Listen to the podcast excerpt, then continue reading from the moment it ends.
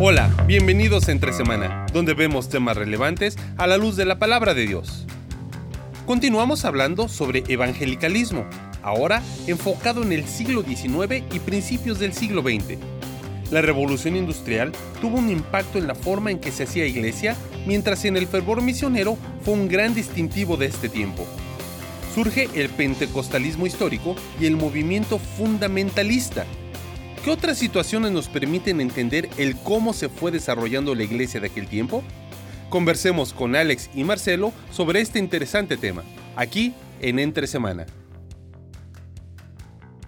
estudiando las raíces del evangelicalismo. Evangelicalismo. Término que aparece en libros, pero a veces, o sea, nosotros no, lo usamos. Hola, soy cristiano, soy evangélico, pero dijimos que históricamente evangelicalismo es el nombre que engloba a lo que hablamos. todo tipo de cosas. Bueno, y, como, como vimos en los primeros episodios de esta serie, eh, hay, muchas personas que, entran dentro del amplio espectro de la cristiandad que quizás no deberían estar. Hablamos acerca de eso. Ya, hablamos de, ya estamos dentro de. Y hablamos eh, de lo que está en jerga futbolística, hablamos de lo que está en upside. correcto, correcto. Ahora vamos a estar dentro del marco regulatorio. Sí, sí, sí, sí. Y hemos estado hablando acerca de cómo es que comienza mm. eh, la primera, esas primeras olas de Em, misioneros que van. Y, quisiera comenzar ahora, eh, vamos a estar hablando acerca del siglo XX. Pero un poco antes, 1850. para entender el siglo XX tenemos que entender un poquito fin de 1800, que nos quedamos la, el episodio anterior. 1850, en el sur de China, se levanta un nuevo reino que se llama el Reino Celestial. Hmm. Está liderado por un hombre llamado Hong Xiuquan quien lidera en su momento el ejército, un ejército enorme. Algunos calculan que va desde 2.5 a 3 millones de personas. Una guerra total que se, pelea contra el imperio Qing de, de China. Y hasta la Segunda Guerra Mundial fue la guerra más sangrienta de toda la historia. Sí, se calculan entre 20 a 50 millones. Increíble el masacre que fue mm. todo ese conflicto. Ahora, ¿a qué se basa o qué, qué, es lo que creía este hombre, Hong Xiuquan? Bueno, él tuvo contacto con misioneros en China, ¿te acuerdas de Hudson Taylor y todo claro, el que llegaron que allá. Bueno, este brother andaba bien frustrado, dice que tiene un sueño acerca de su familia celestial que le estaba diciendo que el mundo estaba lleno de demonios. Mm. Después se encuentra con un misionero y, y, ve un folleto. Cuando presta atención a este folleto, todo hace clic. Dice, claro, mi familia celestial está Dios y Jesucristo es mi hermano mayor. Él se declaraba como el hermano menor, de, Jesús. Y se levanta por también a causa de todo este fervor misionero, se puede, levantar un ejército enorme bajo la bandera de Jesucristo para pelear esta guerra total. Tratan de tomar Shanghai, tratan de, tomar las fuerzas imperiales y terminan siendo masacrados. Qué loco, ese sincretismo, porque algo que estuve, estuve viendo es que lo que dicen que este tipo quiere revivir la verdadera religión china usando el cristianismo. Entonces hay una mezcla, pero mira qué interesante sea, el, fervor misionero que lleva al otro lado del mundo, ojo, no estamos diciendo que acá hay causa-efecto, sino estamos explicando cómo, cómo este fervor que hablábamos en el episodio pasado, mira, mira cómo termina en China hace, en, 1850. Sí, sí. Eh, compara eso con otro chino llamado Watchman Nee, esto es un poco después. Eh, convertido al cristianismo en 1920, Watchman Nee, eh, él nace en 1903 y por el mismo eh, trabajo misionero, él llega a Cristo. Su, nombre actual eh, es Ni Tosen. No sé, a ver, chino salió. No sé. si, hay alguien, si hay algún chino escuchándonos, díganos Pero se cómo conoció como Watchman. Watchman ese, eh, ¿qué sería? no sé. Hay... no, no vigilante. vigilante. El vigilante ni es, es así. Se conoce Watchman porque él hizo mucho trabajo dentro de China y después, eh, y era hasta, hasta después, creo que después de que murió, que salen sus escritos y lo traducen primeramente al inglés. Claro, pero lo, importante que él hace es que él empieza a escribir muy joven. Sí, ¿No? Sí, escribe muy joven. Eh, después, cuando llegan los comunistas a China, ahí eh, estuvo encarcelado, finalmente murió. pero este es un hombre que también sale de esa misma rama misionera, esa misma influencia misionera, pero terminó siendo de influencia en todo el mundo.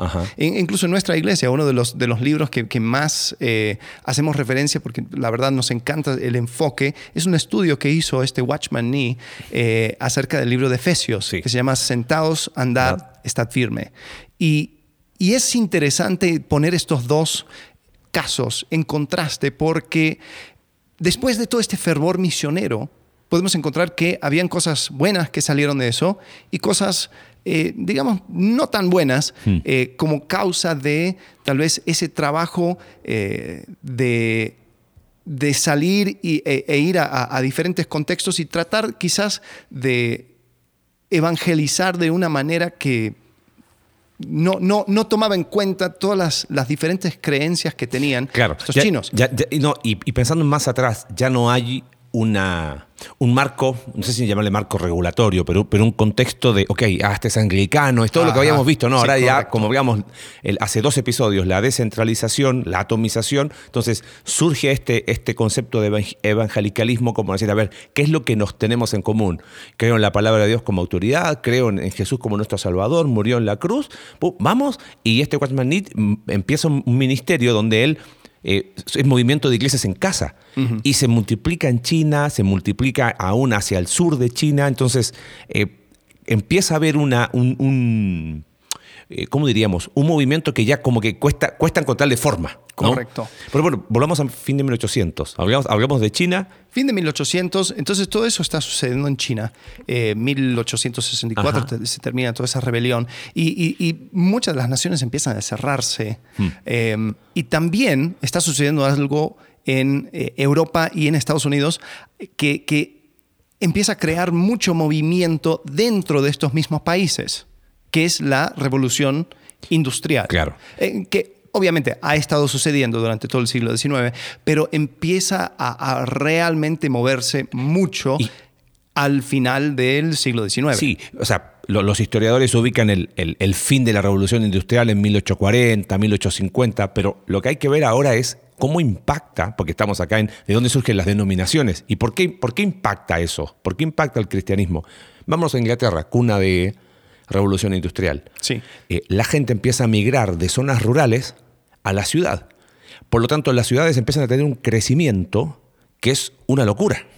¿Correcto? Sí. Entonces, antes de Revolución Industrial, había, estaba el, el, párroco anglicano de la iglesia del pueblito muy rural, donde la iglesia tenían, qué sé yo, no sé, 40, 50 personas, era como una, mega iglesia de aquel tiempo y donde de alguna manera todos se conocían y podían proveer inclusive cosas prácticas. Eh, se quedó sin trabajo. Bueno, le ayudamos, protección, trabajaban la tierra, entonces había un, yo, yo vendo esto, tú vendes esto, nos apoyamos entre nosotros. Eh, de alguna manera la inercia de la revolución industrial que lleva a, esta, a este crecimiento de urbes genera un problema. No hay tantas iglesias en la ciudad para atender a tanta gente y además, todas estas personas están desconectadas. Claro. Están desconectadas de, absolutamente todo. No, no tienen un sentido de comunidad, no tienen ese sentido. Que en la zona rural era, era natural tenerla, pues. Entonces, ahí es donde se empieza a levantar. y ojo, correctamente para, para, para, resolver un, asunto que, que, existía eh, en esas ciudades, pero se empieza a levantar eh, iglesias muy grandes. Claro. Eh, se, se, podría decir que las, las primeras mega iglesias surgen en esta época. una de las más famosas es la de Charles Spurgeon, en, Londres. Londres. Y, y, qué bueno que lo mencionas, porque de repente es como que, ah, sí, se menciona al hombre, y buenísimo, y su influencia y todo eso, pero se, se menciona descontextualizado, claro, y, la, predicaba, iba la gente, llegaba a predicar no sé cuántas veces por semana, y, y claro, ¿cómo no lo iba a hacer si había cantidad de gente atiborrada ahí donde estaba? Porque querían, ya, ya no se conocían, buscaban, entonces, mira, mira qué interesante, la iglesia que es, que de alguna manera la zona rural, como dijiste tú, podía proveer ciertos eh, ayuda y cuidado, ahora lo provee el sindicato, ahora lo provee el, eh, el, Estado, el gobierno. Entonces empieza un fenómeno interesante. Otro, otro elemento que es súper importante es que el domingo empieza a tomar un, se empieza a transformar. Porque el domingo, lejos de ser día de descanso, empieza a ser el día del obrero. Entonces, como día del, del obrero que está toda la semana trabajando 14 horas, 16 horas por día, ¿no? Está, está, eh, llega el domingo y es el día de, recreación. Entonces, de alguna manera, la, industrialización, entre comillas, empieza, no sé si competir sería la palabra, pero empieza a generar conflictos de, de cómo se había llevado el cristianismo hasta ese momento, ¿no? Entonces, en Londres, como dijiste tú, con Spurgeon surgen, eh, surge esta iglesia, Spurgeon empieza a, ter, eh, eh, a, ser muy famoso y empiezan a, surgir predicadores famosos, fines de 1800, principios de 1900. Ahí surge también D.L. Moody. D.L. Moody, del otro lado. pero comenzó a hacerse famoso en Inglaterra. Exacto. Era, era, era americano, era estadounidense, pero se hace famoso en Inglaterra. Y él, D.L. Moody, va y empieza a hacer también. Diríamos que de alguna forma eh, este, este avivamiento, eh, a diferencia de los otros grandes avivamientos de, Wesley, Whitefield, eh, Jonathan Edward, responde un poco a esta, a esta industrialización, a esta urbanización, donde empiezan a haber conferencias. Entonces, en la conferencia, creo que, no me recuerdo, en, la conferencia de Niágara, creo que era una muy, muy, muy conocida. Keswick también es otra muy, muy conocida. Y va Campbell Morgan, eh, viaja a Estados Unidos, influye en Moody, está entre Estados Unidos e Inglaterra. O sea, empieza a ver eh, personas que empiezan a hacerse conocidas. Eh, no había redes sociales como para, para la masificación, pero de alguna manera eran, empezaron a convertirse, a lo mejor, no va a faltar que me diga que soy hereje por eso, pero se empiezan a convertir en, mega estrellas, aunque no tenían el concepto que tenemos nosotros hoy. Bueno, eh, Spurgeon dice que él terminaba su sermón, habían personas que lo transcribían y inmediatamente el próximo día lo, vendían claro. como panfletos y era, y era el sermón de, de Spurgeon muchos de los, de los escritos que tenemos hoy en día eh, acerca, de, se, conoce como el príncipe de los pastores, pero ¿por qué? Porque se, se, grabó, se hizo libros, eh, se, vendía, había también príncipe una de, de, los predicadores. Y sí, y se dice, acá tengo una estadística que dice que predicaba 10 veces eh, a la semana en distintos lugares. Y claro, ¿cómo no iba a tener tanto, tanto, tanto libro? Pero claro, es, era tienes razón, era la transcripción de sus predicaciones. Sí, totalmente. Eh, y, uno podría compararle con un tipo de, eh, como, como Wesley, que también salía y predicaba, pero como él iba en circuitos y era mucha distancia y a caballo, y predicaba en cabañas, o sea, tal vez no era ese... no tenía el impacto. Sí, ese mismo impacto. Lo cual es interesante, cómo es que todos estos movimientos siempre responden a los fenómenos culturales, también del tiempo. Y si bien la, imprenta que, empezó eh, en el tiempo del Renacimiento, ahora con la Revolución Industrial, el, panfleto, recuerda que era, era lo que se, era la forma en que se informaba la gente. Entonces imagínate, predicó Spurgeon, ahí tienen, ¡uh! y está. Entonces, esto es importante porque empieza a ser un fenómeno donde empiezan a surgir iglesias conocidas y ya no es tanto la denominación. Correcto. Eh, ¿Tú sabes eh, de qué denominación era eh, creo que era bautista, pero mira la mezcla. Bautista reformado con inclinación calvinista, pero no dejaba de ser bautista. Era una, una, mezcla bastante interesante, ¿no? Correcto. Sí, bueno, incluso Moody, que, yo ni sé, ni sé cuál es, cuál es su, su denominación. Em, sé que hubo, hubo una, bueno, hay una iglesia, que era la iglesia de Moody. Él hizo, se hizo famoso con las escuelas dominicales. Sí. Eh, él Empezó a crecer. Llegó a tener una escuela dominical enorme y bueno, el, Instituto Moody todavía sigue siendo punto de referencia para eh, muchos cristianos alrededor del mundo. Bueno, qué bueno que lo mencionas porque es donde empiezan a surgir eh, algunas cosas que uno dice, bueno, surge en Estados Unidos este, este concepto de, de los college de los, de los institutos bíblicos que surgen a fines de 1800 como un espacio para decir vamos a preparar a estudiantes para el ministerio eh, cristiano de forma eh, profesional. El primero surge... Lo cual antes lo, lo, llevaba a cabo las universidades y seminarios como Harvard, Harvard Yale, Princeton. Todos esos comenzaron desde la iglesia para preparar a ministros. Harvard, eh, Harvard tiene eso en su, su constitución. Eh, en sus, en su, ¿cómo se llama? Documentos de, fundación, aparece eso. Entonces, claro, a ver, vamos un poquito más atrás, pero ¿qué sucede? Hablamos en el episodio pasado, estamos hacia fines de 1800, hay una secularización, hay, en, Europa se está hablando de, de, que estamos viviendo una época post-cristiana, hmm. ¿no? Eh, secularizada, donde habíamos hablado, eh, Darwin eh, da la explicación biológica, científica, ya no necesitamos a Dios, donde Nietzsche da la explicación filosófica, donde Marx da la explicación socioeconómica, y de alguna manera hacia el final Freud, la explicación psicológica, no necesitamos a Dios. Y eso tiene un impacto hacia fines de 1800 en Europa, en ciertas escuelas teológicas, como vimos en el episodio anterior, hay un, como una actitud de, de, ver la Biblia como un libro lleno de errores, donde eh, hay que quitar todo lo sobrenatural porque no tiene ninguna explicación, donde ya si Jesús nació o no nació de una virgen, es más, dicen, si, si existió o no existió, lo importante no es el oh, Jesús histórico, lo importante es el Cristo de la fe. Entonces empiezan a separar, se van a un extremo, Bart trata de decir, no, muy allá no, y él se viene al medio. Él odiaba el término neortodoxia, pero, pero eh, se conoce como el padre de la neortodoxia porque él, se separaba en la mitad de los dos. Eh, y según quien te cuente la historia, te va a decir si estaba más allá o más acá, pero no estamos para evaluar eso. ¿Pero por qué digo eso? Porque eso, eso termina respondiendo al inicio de estos institutos bíblicos. El primero, te decía, estuvo en Nueva York y el segundo fue el de Moody. 1886 en Chicago. Hmm. Y de ahí eh, hay una estadística de un historiador que entre 1930 y 1940, no, entre 1920 y 1940, se fundaron más de 40 institutos bíblicos.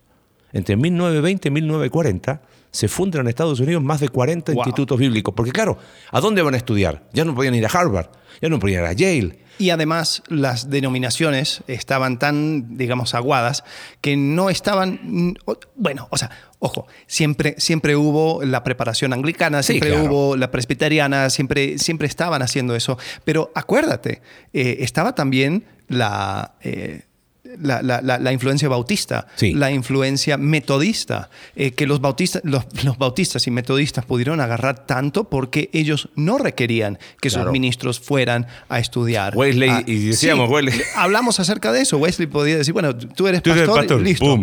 Y eso hizo que, se creara esta necesidad de institutos bíblicos, de personas que fueran a, prepararse. Y quizás no era con, ese mismo rigor de, las denominaciones o de las... De las eh, universidades. Sí, las universidades de las iglesias eh, del viejo mundo, si podría claro. decir. Quizás para cerrar un poquito eso, antes de ir a Susa, que creo que es bueno eh, mencionarlo, porque estamos viendo cómo van surgiendo denominaciones. hay un seminario teológico muy famoso en Estados Unidos, que es el, Seminario Teológico de Princeton. En ese lugar empiezan a influir todas estas ideas de Europa, de liberalismo teológico, no, no liberalismo moral. Eh, bueno, después discuten si, si uno lleva al otro. Entonces, hay un, hay un profesor eh, que, dice, no, eh, él, se levanta y dice, yo no estoy de acuerdo. Hmm. Entonces él saca unos documentos que son los, los documentos de los fundamentos ¿Por qué lo menciono? Porque él sale de ahí, eh, eh, J. Gersman Machen, eh, y otros más dicen, sí, esto está mal. Y él funda el Seminario Teológico de Westminster, bastión reformado hasta el día de hoy. Y esto surgió, el Seminario Teológico de Princeton era parte de la iglesia presbiteriana. Entonces termina habiendo una, una escisión de la iglesia de, los presbiterianos y él empieza la iglesia presbiteriana ortodoxa en Estados Unidos. Entonces es como, ya, ya no estamos hablando solo de los presbiterianos, sino dentro de los mismos presbiterianos se abren. Y esto de fundamentalistas es muy interesante porque ellos colocan como, eh, hay unos libros que hasta el día de hoy se imprimen que se llaman Los Fundamentos y ellos hablan de una interpretación ah, literal de la escritura, donde hay una... Eh, eh, inerrancia de la escritura, la Biblia no tiene error, eh, la importancia de, la interpretación de Génesis, el nacimiento virginal de Cristo, etcétera, etcétera. ¿Y, por qué lo menciono? Eh, te comentaba antes de la degradación, me acuerdo que mi viejo un día dice, nosotros somos cristianos evangélicos fundamentalistas. Y dije, ah, será, pero era niño. pero, pero, pero en ese tiempo, hace, hace 35 años atrás, 30 años atrás, eh, digo 30 para no echarme tanto año encima, bueno, 35 años atrás, fundamentalista era decir no pentecostal. Lo digo por, por dónde vamos a ir ahora. Eh, hoy decir fundamentalista es pensar en fundamentalismo islámico casi, ¿no? Pero, pero es interesante entenderlo. 1920, 1930 surge este concepto de fundamentalismo como vamos a poner la Biblia como autoridad. Claro, ¿viste? sí. Eh, y, o, o, también en Estados Unidos, si eres fundamentalista, eh, casi casi ya andas con la gorra de Trump. Claro. Eh, sea, saludes a la bandera y también a la cruz. Ajá. Y así, e, esa es, esa es la imagen del fundamentalismo. Pero sí nace Surge de ahí. una necesidad de, de, de, volver a las raíces y decir, vamos a poner la, la escritura en, en, su lugar como autoridad, porque eh, toda ese, esa influencia uh -huh. europea de, de ir... Eh, de un desprecio a la escritura, sí, claro. Sí, sí, el humanismo uh -huh. y todo eso también fue, fue creando... El péndulo. La reacción, que hemos, sí. Interesante solo para, para, para después ir a, a Susa, que ya algunos dicen, ¿qué es Azusa? ¿no? Ya, pero, pero vamos a explicarlo ahora. Porque pensaba un poquito en el péndulo, ¿no? De, de, se va a un lado donde, donde empieza todas las ideas antes de la ilustración de 1700, fines de 1800, llegamos el liberalismo europeo, se responde al fundamentalismo 1920-1930, pero ese fundamentalismo eh, toma el envión del, del, péndulo y terminamos con el Ku Klux Klan, terminamos con lo... Sí. O sea, pues, pero van de ahí. Entonces, claro, ese es el peligro de, de subirte al, al péndulo y, y, jugar en el péndulo, ¿no? Sí. Está complicado. Pero bueno, mencionamos a Susa. ¿Por qué? Okay. Vamos ahora a Los Ángeles, California, a una iglesia africana metodista episcopal, uh -huh. donde había una pequeña misión para Perdón, ayudar. Metodista episcopal ya dice mucho, ¿no? Sí, o sea, si sí, ya sí, has escuchado bueno, algo de los episodios, dices, a ver, metodista, eh, Wesley, episcopal, ¿qué, qué, qué pasó aquí? Sí, sí. Y, y, y, ahí es donde te das cuenta cómo se va mezclando un montón Ajá. de cosas. Está en Los Ángeles. Dice, el año es 1906, 9 de abril, donde esa noche, eh, un hombre llamado William Seymour, un predicador africano-americano, estaba junto con siete otros hombres y estaban, dice, esperando en Dios. Eh, una, un, un uh -huh. tiempo de alabanza y dice que de repente, como si fuera un rayo, ellos fueron tirados de sus sillas al piso oh. y los otros siete hombres comenzaron a hablar en lenguas y a alabar a Dios eh, fuertemente. Y la ciudad entera se fue dando cuenta de lo que esto empezó a suceder. Y a lo largo de varios años eh, empezó un tipo de avivamiento que hoy en día se conoce como el avivamiento de la calle de Azusa. Azusa. Y se conoce como el comienzo de pentecostalismo del Clásico, siglo XX. Claro, del siglo XX. Porque el histórico tiene raíces hasta en Montano, eh, en los primeros años de la iglesia primitiva, pero vendría a ser el, en lo que se conoce como movimiento pentecostal clásico, que no es lo mismo, ojo, estamos hablando de 1900, ¿qué dijiste? ¿6? Sí, ¿no? Sí. Eh, no es lo, el neocarismatismo de hoy, ¿no? No, no, estamos hablando de movimiento pentecostal clásico. Correcto. Y, ¿Y por qué es importante mencionarlo? Porque este movimiento, por eso se llama movimiento, surge en la iglesia metodista. Mira qué interesante. Eh, se empieza a expandir y ¿sabes qué? Van eh, a Brasil, tienen un gran impacto en Brasil. ¿Y sabes dónde más? En Chile. Oh, mira. Bueno, yo no, no había nacido para esa época, eh, pero la iglesia pentecostal se divide eh, en, en, 1912, por ahí, 13. ¿Y por qué, por qué llega a Chile? Estamos hablando Los Ángeles, ¿correcto? Uh -huh. Puerto principal ahí, San Francisco. Para ir a Europa, el puerto donde paraban era Valparaíso. Oh, mira. Porque no había canal de Panamá, todavía no estaba sí. eh, en, en, en, funcionamiento. Entonces iban hasta el estrecho de Magallanes. Por eso en, en, varios puertos en Chile, incluido el puerto donde nací, hay mucha influencia inglesa y hay iglesias de fines de 1800, de principios de 1900. Y ahí está la primera iglesia o la segunda iglesia, no, me, no, no estoy seguro si es la primera o la segunda, metodista pentecostal de Chile. O sea, oh, ¿En wow. qué momento se, se mezclaron? Bueno, sí, aquí. Sí. Claro. Esta es la explicación de la iglesia metodista pentecostal de Chile. Lo mismo pasa en Brasil, lo mismo pasa en... O sea, y todo empieza con este eh, movimiento pentecostal moderno. Entonces, ciertas características, manifestación de lenguas. Ellos, eh, por ejemplo, no... Eh, estoy hablando de qué, qué siguió después, en, en, el tiempo. Son personas que de una... ¿Cómo sería la palabra? Se, se me fue. De un, una moral intachable. Mm. O sea, ellos...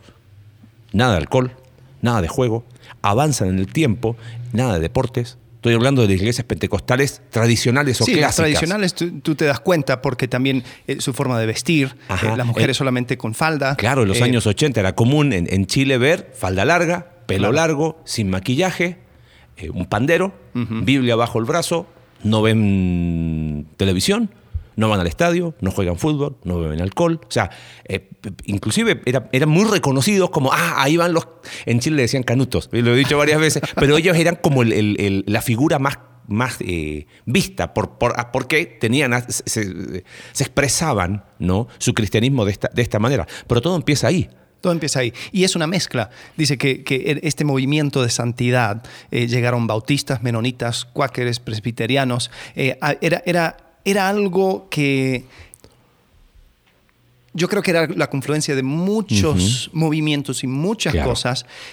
Y ahí es donde se empieza, bueno, se, se, continúa ese manejo de, el, tercer, la tercera obra del Espíritu Santo que se habla en lenguas, ¿no? O sea, es, es como que em, uno es salvo, eh, santificado, pero después, o sea, hablas en lenguas y es como una señal de, eh, que el Espíritu, Santo, está... Santo está en ti, ¿no? Y de ahí empieza a surgir un, montón de, cosas y lo que conocemos como el pentecostalismo eh, hoy en día, ahí, ahí tiene sus comienzos, pero, como dijimos, ese pentecostalismo también tiene sus raíces. Claro. Más atrás. Más atrás. Y, ahora estamos ya en, pleno 1930, 1940, hablamos de institutos bíblicos, ya empezó este, el movimiento pentecostal eh, clásico, eh, que, dijiste, eh, afecta, entonces ahora tienes bautistas pentecostales, sí. tienes presbiterianos, metodistas pentecostales, entonces empieza a haber, como, este, ¿cómo sería la palabra? apellidos y segundo apellido, como en Latinoamérica, y aquí en México también. Bautista reformado pentecostal. Claro. Entonces como, a ver, ¿Qué es esto? Bueno, esto surge de estas explicaciones. ¿no? Y ahí también es donde, eh, como péndulo, es donde nace el fundamentalismo como respuesta a esto, decir, a ver, a ver, a ver, ¿qué es esto? ¿De dónde viene esto? ¿Cuál es, o sea, cuál, es la explicación? No, no, vamos a regresar a la escritura.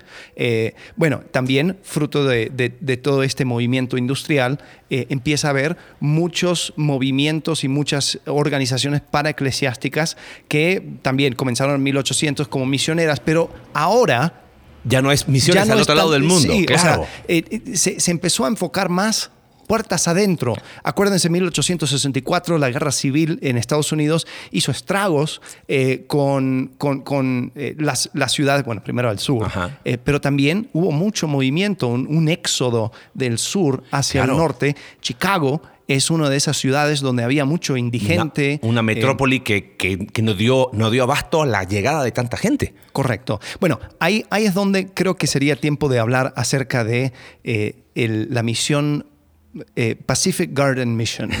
Eh, donde era, era un lugar que antes era un beer garden, un, lugar de cerveza.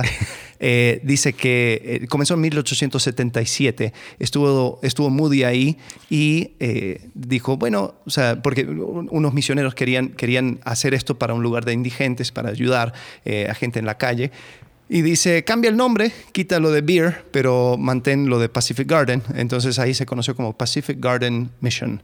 Eh, y, yo me acuerdo, cuando yo era joven, yo escuchaba eh, el programa de radio que tenía el Pacific Garden Mission, comenzado en 1950, que se llama eh, Desencadenado. Oh. Me escucha. Unshackled. Ese teclado Así era. Eh, y, esto era un programa de radio que, donde contaban los testimonios de las personas. Y una de las primeras personas que llega al Pacific Garden Mission era un beisbolista que mm. se hizo bastante famoso en Chicago en los comienzos de, 1900, llamado Billy Sunday. Este ya era famoso, pero aquí, en este lugar, él acepta a Cristo, tiene un, momento de conversión y siente la necesidad de salir a predicar. Ok, pausa ahí. Salir a predicar en una ciudad como Chicago. Como Chicago. ¿Dónde vas a predicar? ¿En una iglesia con 50 personas si, la ciudad está desbordada? Sí. Bueno, acuérdate que ya Moody ya había hecho mucho trabajo. Sí, sí, Ya tenía su iglesia, tenía su instituto bíblico y este Billy Sunday comienza a hacer su trabajo y se, se reconoce como uno de los predicadores evangélicos o eh, evangélicos y evangelistas eh, más famosos de aquel entonces. ¿Qué es lo que le ayudó? Bueno, justamente lo que, lo que pasamos, la radio. Bueno, radio, fines de 1800 empieza y eh, surge la radio. Es interesante, mencionaste eso y te, te comentaba, la primera radio cristiana en el mundo, o sea, que porque ese era un programa, el Pacific Garden Mission era un programa, pero la primera radio cristiana es una radio que empieza en Ecuador en 1930, que se llamaba HCJB, eh, La Voz de los Andes. No tengo la grabación, pero mi, viejo la escuchaba. Y la escuchaba, cuento corto, lo escuchaba una radio de onda corta. Para los que no saben, eh, piensan que solamente existe, o sea, FM ya lo ven como algo viejo, pero en algunos autos todavía dice FM AM, amplitud modulada. Pero había otro tipo de onda que era la SW, shortwave, la, la onda corta. Mi viejo sacaba la antena, ponía un alambre de cobre a la tubería de cobre de la, del, ¿cómo se llama? Del boiler de paso que iba a la tierra. Y entonces era... Y se escuchaba la radio HCJB. Y él escuchaba, yo me acuerdo que de noche escuchaba programas aún desde de Estados Unidos que eran doblados. Pero claro, empieza a haber una masificación que ya no está a través de iglesias sino a través de lo que se conoce como movimientos o ministerios paraeclesiásticos. Y si para el comienzo del siglo XX un hombre podía tener una mega iglesia, un hombre con, con radio podía tener un alcance internacional, global. Esto fue la primera vez eh, donde, donde personas podían alcanzar. Se trasciende fronteras. Sí, totalmente. Se entra a las casas. Entonces, ya ni siquiera vengan acá, podemos llegar a las casas de las personas. Entonces, claro, ahí empieza con, Billy Sunday. Y bueno, ¿quién sería el heredero de, Billy Sunday? Sería Billy Graham, ¿no? Billy Graham, sí. Con, estas grandes campañas evangelísticas y surgen estos, estos ministerios eh, paraeclesiásticos. ¿Qué son ministerios paraeclesiásticos? Que dicen, bueno, eh, por definición, debería ser así, para ayudar a la iglesia local en su misión. Correcto. Bueno, y en, en Latinoamérica, el digamos, contemporáneo sería Luis Palau. Luis Palau, sí. Que comenzó en Argentina. y, él, o sea, mucho lo que tomó fue, fue tomando eh, esa influencia de Billy Graham, también de Billy Sunday y todo lo demás, pero haciendo lo mismo en Sudamérica. y en campañas masivas, y llenaban estadios, y bueno, y después verán. Entonces empezaron a decir, vamos a hacer una campaña, y es lo que empezó con Billy Graham, vamos a hacer una campaña, invita a las iglesias locales, eh, y después empezó a ser criticado porque empieza a invitar a cualquiera.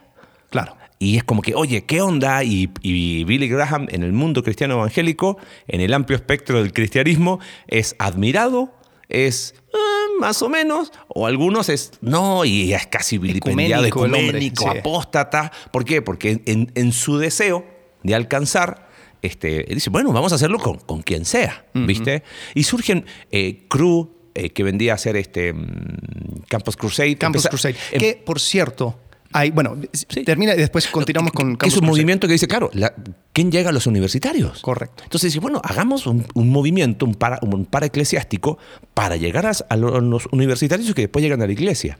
Ahora, por definición, eh, no este no es el espacio. Podemos hacer un día una serie llamado La Iglesia y las paraeclesiásticas. Pues estaría, muy interesante porque no tienen por qué estar en conflicto si cada uno entiende cuál es su misión y cómo deberían trabajar. El problema, ¿cuál, ¿dónde empezó?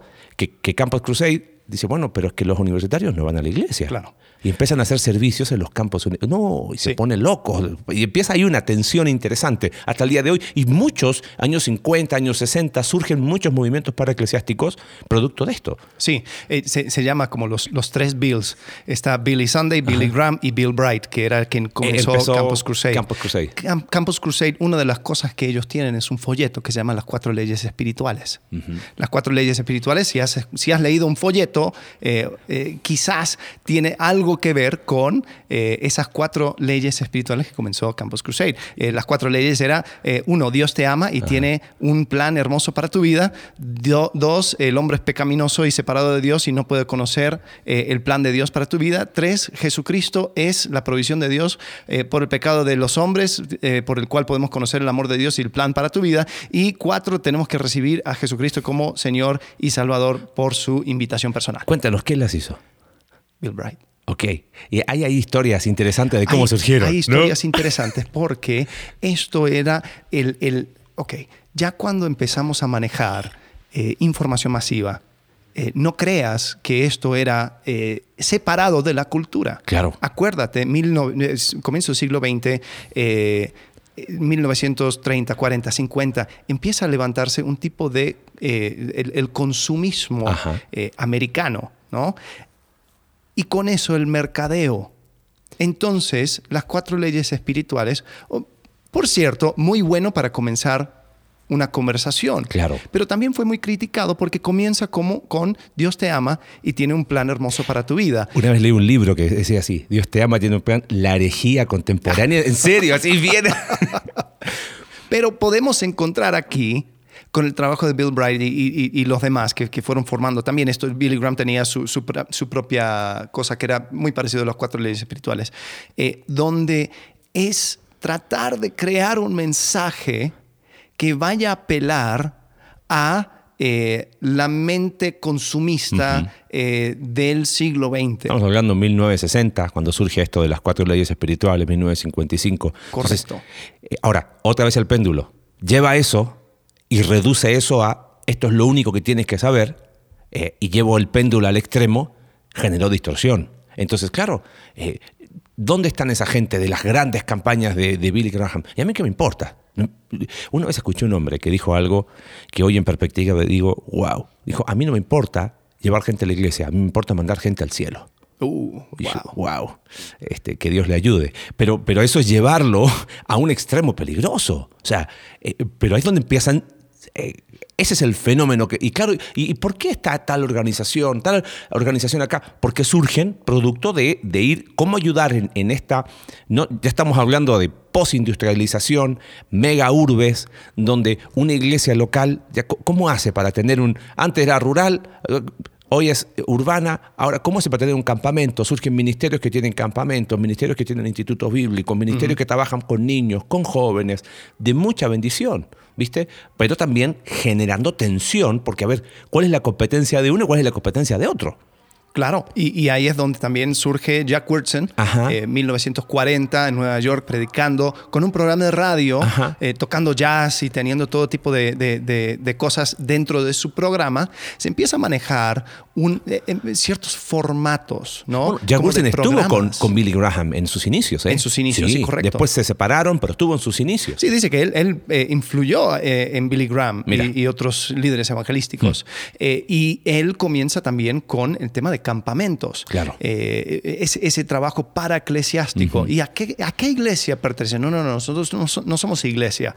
Eh, y, ahí es donde alrededor del mundo quizás ese empuje mayor de evangelización, de eh, traer personas a la fe, se, se, hace no tanto por la iglesia, sino por estas organizaciones para eclesiásticas, quienes traen personas a las iglesias. Porque permiten la masividad que la iglesia local no tendría. El, y, pero el tema de eso generó tensión. Pero bueno, terminemos hoy, porque ya es mucho, para quizás vámonos a la costa pacífica en Estados Unidos, porque ahí pasa algo. Estamos hablando de 1960, hay un movimiento ahí en Estados Unidos, un movimiento hippie, y empieza a, bueno, ¿cómo impacta el cristianismo? Porque sí explica muchas de las iglesias que conocemos hoy. Ah, no, claro. Bueno, yo, yo creo que, eh, lo que lo que vamos a ver a continuación es también la respuesta, el péndulo yendo en, otro, en otra dirección, porque también con toda esta masificación, acuérdate que también Estados Unidos estaba en una guerra eh, eh, de ideas contra la Unión Soviética. Acuérdate que... Eso es importantísimo. Sí, ¿eh? es súper importante porque la manera en que Estados Unidos marcaba la diferencia entre la, Unión Soviética y Estados Unidos era que, bueno, es que nosotros somos un pueblo que teme a Dios. Claro. Y ahí estaba Dwight Eisenhower poniendo en Dios confiamos. en medio de, la, Guerra Fría, claro. En el dólar. Sí, sí, sí. Entonces, tenemos que entender que también eh, Estados Unidos estaba muy feliz con que Billy Graham tuviera su plataforma, con que haya este movimiento cristiano, porque eso era también una validación de, la identidad cultural de Estados Unidos.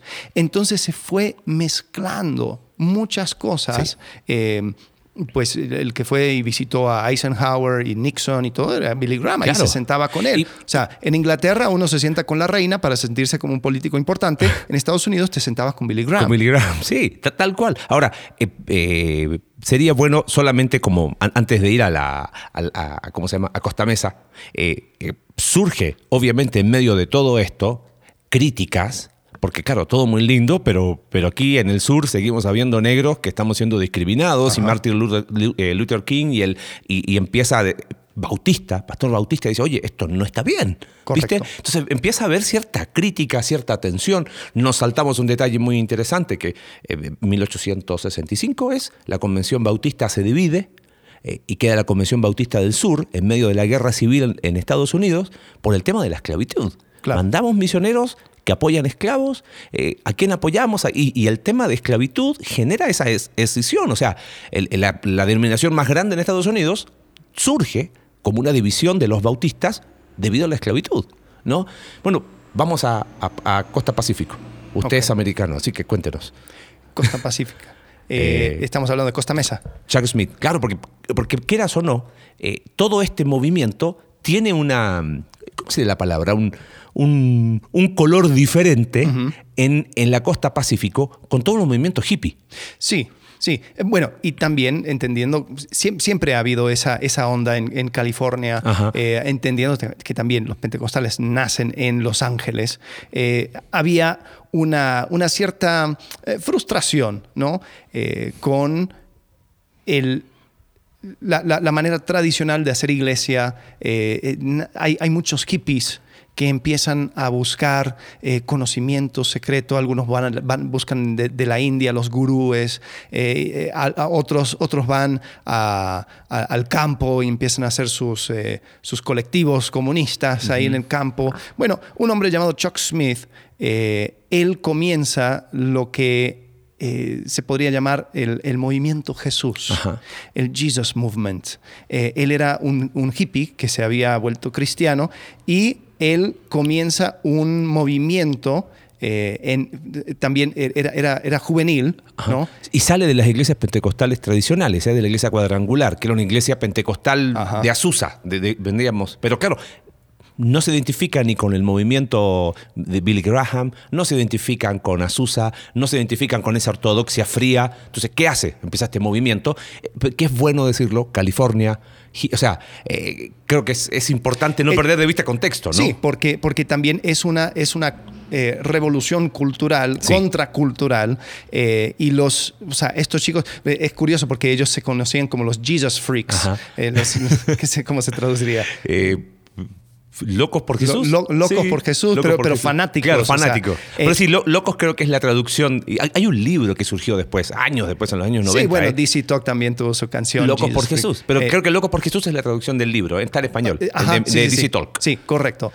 pero, pero este movimiento empieza a manejar una nueva forma de hacer cristianismo, una nueva manera de, de vivir tu fe. Porque ellos no se eh, definen como una denominación sino que ellos dicen somos un movimiento de iglesias. Y creo que eso es importante, y aquí terminamos hoy porque ya el capítulo se hizo largo, pero porque eso da lugar a lo que sigue y vemos hoy en este evangelicalismo. O sea, un, terminaron igual siendo una denominación, porque se dividieron, pero, pero empiezan como un movimiento. Ellos, ellos, se ven a sí mismos como un movimiento, como una comunidad de iglesias. Sí. ¿ok? Y lo que se conoce como Calvary Chapel, ¿no? Y empiezan muy influidos por música, hacen un su sello discográfico, eh, Maranatha Music. Yo consumí los años 80 mucho, de Maranatha Music y eran, eran muy buenos, eh, pero era, era, o sea, tenemos nuestro sello discográfico, vamos a, alcanzar, vamos a hacer música, buena música, con buena letra, eh, pero empiezan ahí, ¿viste? Y, y, inclusive en ese momento hay una... Mm, eh, es interesante porque Chuck, Chuck Smith, sí, Chuck Smith es, ¿no? Ya estoy confundiendo con, con, Steve Smith. Sí, Chuck Smith. Este, el, de Calvary Chapel, él dice, se trata de colocar siempre como en el medio de. O sea, él dice, mira, ni, ni la fría ortodoxia, ni, ni el, pentecostalismo de Azusa. Nosotros, dice, por ejemplo, en cuanto a dones espirituales, uno, y ellos marcan distintivos de Calvary Chapel. Ni siquiera hablan de, eh, declaración de fe, creencia. Distintivos, ¿viste? Eh, y, y, dicen, mira, ¿usted quiere hablar en lengua? Bueno, traiga intérprete, hágalo de esta manera, en orden. Entonces, claro, es como que no cuadra esto, no dice que no, pero tampoco dice que sí. ¿Viste? Eh, le preguntan entre calvinismo y arminianismo y él dice, mira, no hay salvación eh, que no venga de Dios, este, la persona ha de creer. O sea, es como que ellos dicen, queremos ser el punto medio entre dos extremos. Claro, claro. Eh, curioso, porque ahí es donde es, es la confluencia de, muchas influencias que hemos estado viendo desde, los días de, Lutero, ¿no? Eh, y, pero cómo es que el péndulo se fue de un lado al otro, al otro, al otro, y ahora nos encontramos con los hippies, eh, encontrando a Jesús y, comenzando comunidades de iglesias, y cómo es que eso también va a empezar a ser de influencia alrededor del mundo con una nueva manera de hacer, de, ser cristiano, de tener iglesias, eh, una nueva, mm, como, dijiste, ¿no? una nueva, nueva forma de, hacer denominaciones. Ya no es esa, esa atomización donde cada uno se levanta y tiene una, nueva confesión de fe, eh, pero, pero, quieras o no, terminan siendo, por ejemplo, Calvary Chapel es la denominación no denominacional más grande del mundo. Bueno, y termina habiendo un, un grupo de ellos se separan. porque pero todo eso lo vamos a ver la próxima semana. Muy bien, porque son iglesias que aún conocemos hasta el día de hoy en México. Así que bueno, si quieres saber qué, siguió años 80, años 90 y hasta el día de hoy, nos vemos próxima semana aquí en Evangelicalismo parte 3. ¿Está bien? Ahí está. Este, este vendría a ser los, los más largos, ¿no? O sea, aparte de una serie larga, este es capítulo parte 1, parte 2, parte 3. Pero bueno, nos vemos el próximo jueves. Gracias. Hasta luego. Gracias por acompañarnos en un capítulo más de Entre Semana. Recuerda que puedes seguirnos a través de nuestra página web icv.mx diagonal entre semana y puedes enviarnos tus preguntas a entresemana.icv.mx y en Twitter entresemanacv. Ayúdanos a difundir este contenido dejándonos tu valoración en tu aplicación de podcast favorita.